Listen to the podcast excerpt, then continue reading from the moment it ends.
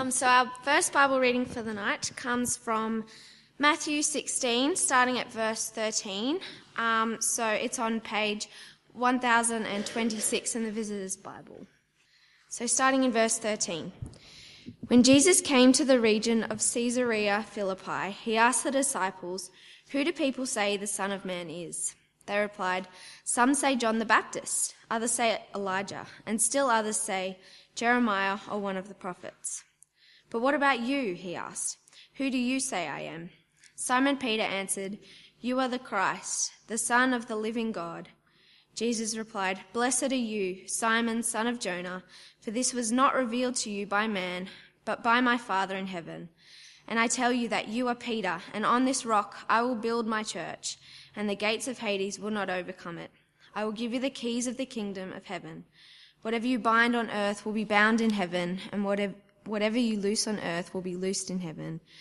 Then he warned the disciples not to tell anyone that he was the Christ. Uh, the second reading comes from Acts chapter 7, starting at verse 54, and that can be found on 1148. This comes immediately after Stephen has spoken to the Sanhedrin. When they heard this, they were furious and gnashed their teeth at him. But Stephen, full of the Holy Spirit, looked up to heaven and saw the glory of God and Jesus standing at the right hand of God. Look, he said, I see heaven open and the Son of Man standing at the right hand of God. At this, they covered their ears and, yelling at the top of their voices, they all rushed at him, dragged him out of the city, and began to stone him. Meanwhile, the witnesses laid their clothes at the feet of a young man named Saul. While they were stoning him, Stephen prayed, Lord Jesus, receive my spirit. Then he fell on his knees and cried out, Lord, do not hold this sin against them. When he had said this, he fell asleep. And Saul was there, giving approval to his death. On that day, a great persecution broke out against the church at Jerusalem, and all except the apostles were scattered throughout Judea and Samaria. Uh, 26th of August, 1868. 270 people gathered on a bare hillside up here, and they watched a man put a rock in the ground. And 150 years later, we're getting together tonight, just near that hill, to celebrate that a man put a rock in the ground. As Graham asked, what is it we are celebrating here tonight? And if we're celebrating, who should we thank for this? And as we think about the past and so look towards the future, do we have any reason to be confident about the future and that the church will still be here in another 150 years? They're the questions that Matthew 16 is going to answer for us tonight. Well, 2,000 years ago, Jesus was amazing the crowds with his words and his actions, but he wouldn't tell them who he was. And so when he gathered his disciples together in a town called Caesarea Philippi, he asked his disciples, Who do they say I am? Well, they say you're a prophet, his disciples said. More than that, a prophet who's risen from the dead. But who do you say I am? Jesus asked, and Peter speaks up. You are the Christ, the King, the anointed one. And not just any king, but God's king. And not just any God's king. There have been a lot of those over the nation of Israel. This is the God's king, God's promised king, who would rule with justice and righteousness forever, who'd rule over Israel, who'd rule over the nations, who'd rule over all kings. Tonight, as we uh, celebrate the putting down of this foundation stone, this is the right foundation. This is actually what it's all about. You could have been at Pioneer Village this morning celebrating, they say, celebrating our heritage, checking out the blacksmith, going for a ride on a horse, seeing what it was like in those early days. Is that what we're doing here tonight? Celebrating our heritage, how the community valued building a church, how the church has contributed to the community. No, that's not what we're about. We're here because of Jesus. We're here because of who Jesus is and because of who we say he is. For 150 years, we've been proclaiming him, that he's God's promised king. And lives have been transformed. And so Jesus, I think, wants to ask you tonight, who do you say I am? Am I just a good man, says Jesus? Am I just a prophet from God who you believe has risen from the dead? Yes. Or am I more than that? Am I God's promised king who will rule? Rule not just till the next party room spill, not just for a diamond jubilee, not just for 150 years or even 2,000 years, but for eternity. And rule over you. This is the key foundation to it all. Who do you say I am? And unlike a foundation stone, it needs to be front and center. Are you clear about who Jesus is? And like Peter, do you say it? What is it that God's promised king wants to do? God's promised king wants to build his church. Down through history, great men have loved to build things. They want to make their name great. They want to leave a legacy. And so uh, Donald Trump uh, loved to build towers. Trump Towers. He wanted to build one in Moscow, of course. Uh, now that he's president, he wants to build a wall to make his name great, I suspect. In Jesus' day, there was no Trump, there was King Herod. And he loved to build. He built the temple in Jerusalem, which is an extraordinary building, and he happened to build a temple in Caesarea Philippi as well. Not to the true God, of course. No, he was a very flexible man. He built a temple there to one of the Roman gods because he was backed by the Romans.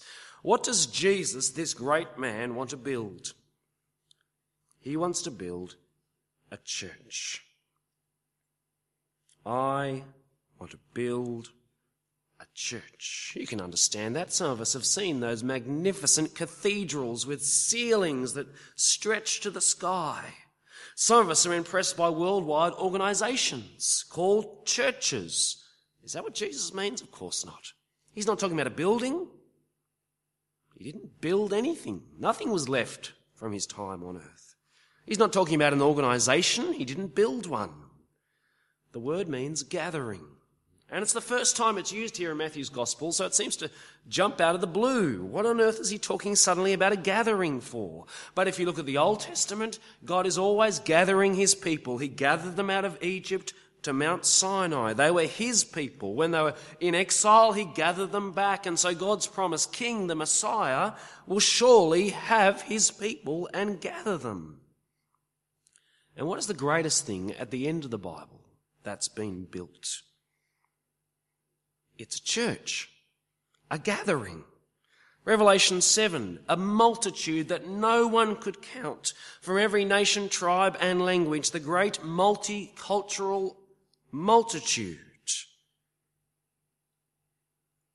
Jesus wants to build a church, and it's great in Revelation 7, not just because it's a great multitude, but because it's Jesus' church. Jesus wants to build his church. Lives transformed by him, gathered around him. As we saw last week, he wants to build my church to be my bride. Back in 1868, the assistant minister from Richmond had been working hard to try and get a church built here. He convinced a couple of local landholders, Jones and Lamrock, to donate some land. Bishop Barker came and laid that rock in the ground. The community donated the money and they called it St. Stephen's. But whose church was it? It wasn't Stephen's, was it? It wasn't the bishop's. It wasn't the local communities. It was Christ's church. His people, a gathering belonging to him. What does God's promised king want to build? He wants to build his church. So I think Jesus asks us tonight, what do you want to build? What do we want to build? Do you want to build your career, your education path? Get the job that you want? Do you want to build your retirement fund so that you can retire with ease? Do you want to build your children's future, your grandchildren's future? Do you want to build your community? Are any of those things more important than what God's promised king wants to build? Well, you know the answer to that question, don't you? Of course not.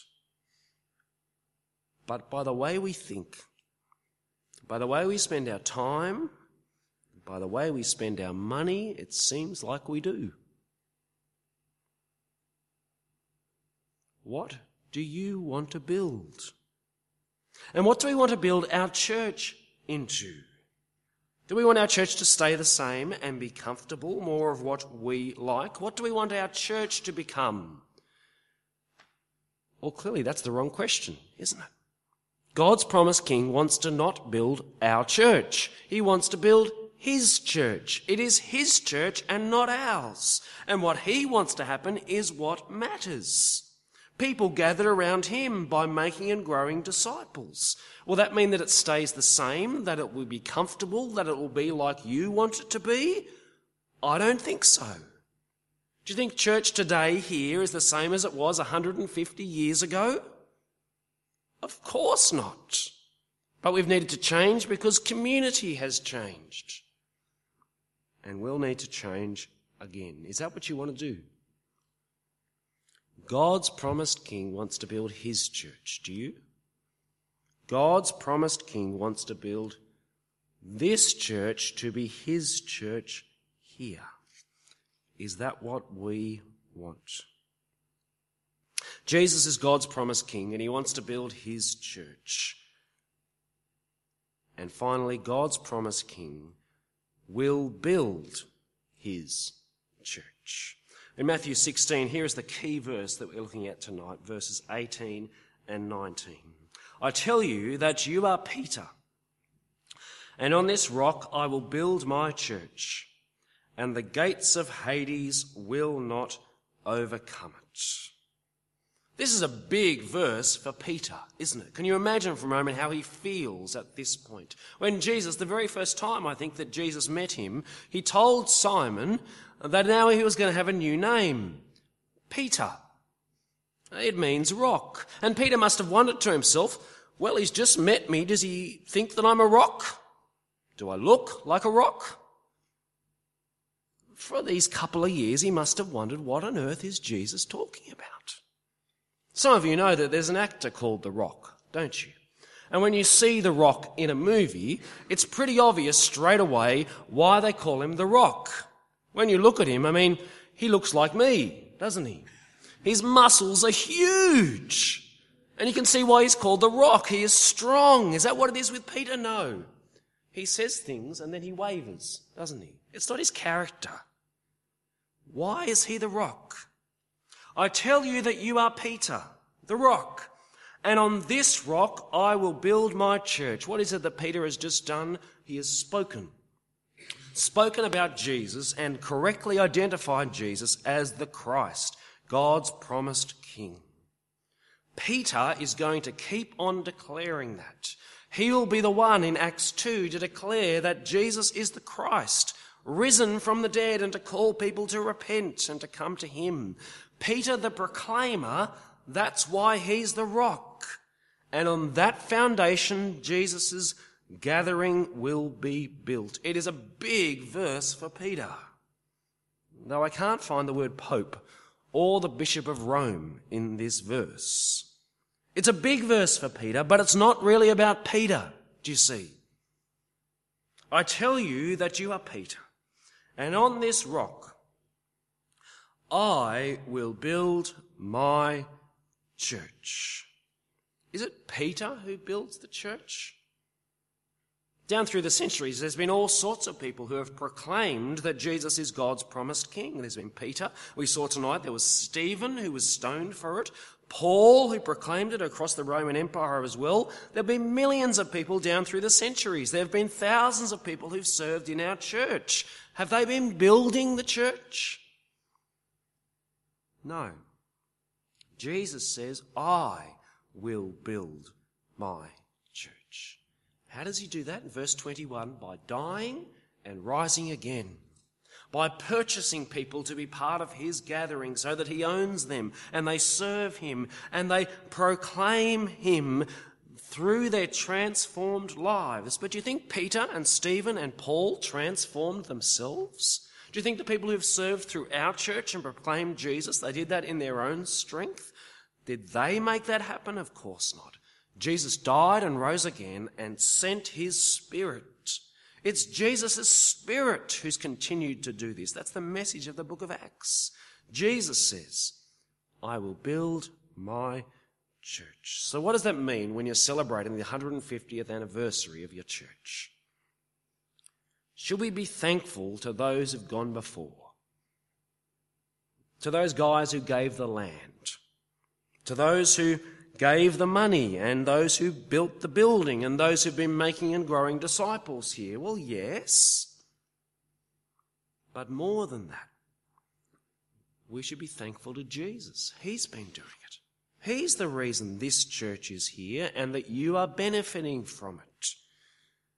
Are you thanking Him for it? Do you regularly thank Jesus? For the people of our church and how you benefit from it and what it's doing in our community? Are you thankful? And not just thankful, but we should be confident. In our world, there are so many impressive groups of people, aren't there? The nation of China is extraordinary in what it's done in the last 20 years, don't you think? They're a huge nation, a powerful nation, and they are surely the next superpower. Apple Corporation is extraordinary, don't you think? The first American corporation to be valued at $1 trillion.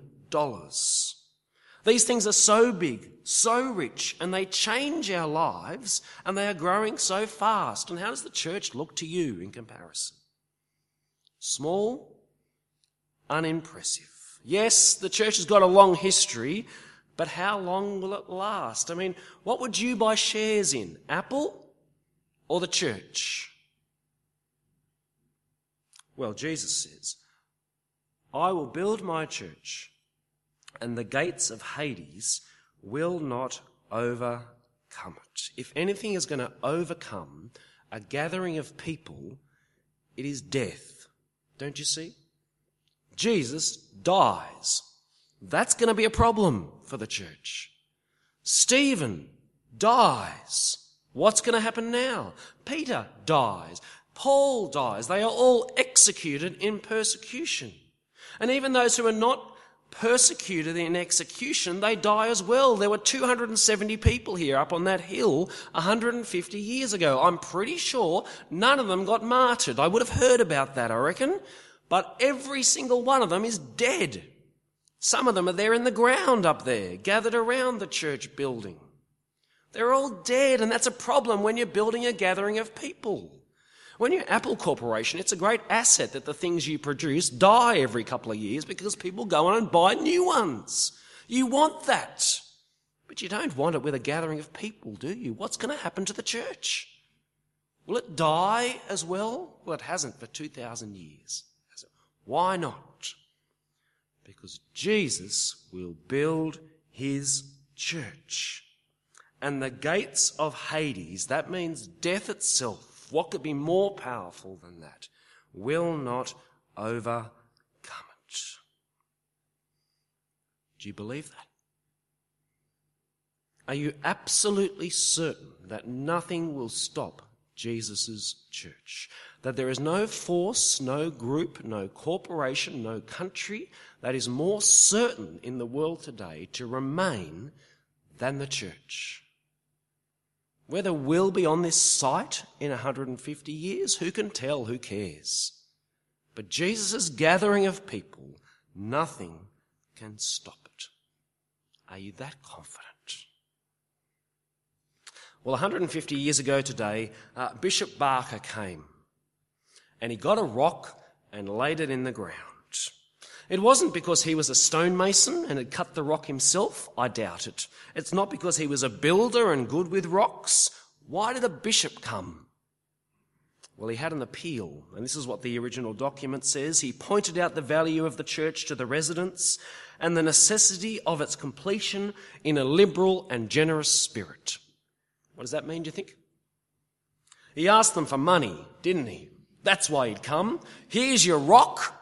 Now it's up to you to build the rest. And they did. They gave the money and they built it. What's my appeal to you tonight? It's not money. No, it's much bigger than that. Do you see the foundation front and centre? Jesus says, Who do you say I am? Are you thoroughly convinced that he is God's promised king? Do you proclaim that to others? And if you are convinced that he's God's promised king, then do you know what he wants to build? The church, a gathering of people, his church. And is that what you want to build more than anything else? Is that what you want our church to be? And if you do, are you thankful? And are you completely confident that nothing will stop Jesus' church? Let's pray. Our Heavenly Father, we thank you that Jesus is God's promised King. And because He's God's promised King, whatever He plans to do will happen.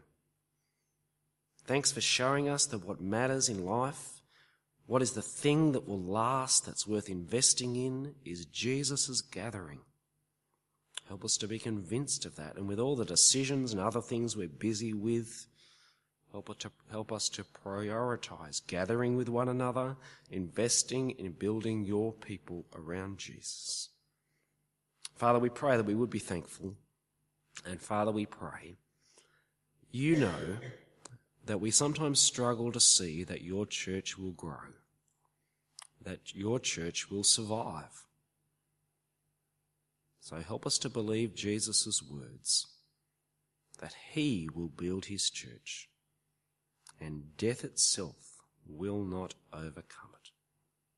And we pray this in Jesus' name. Amen.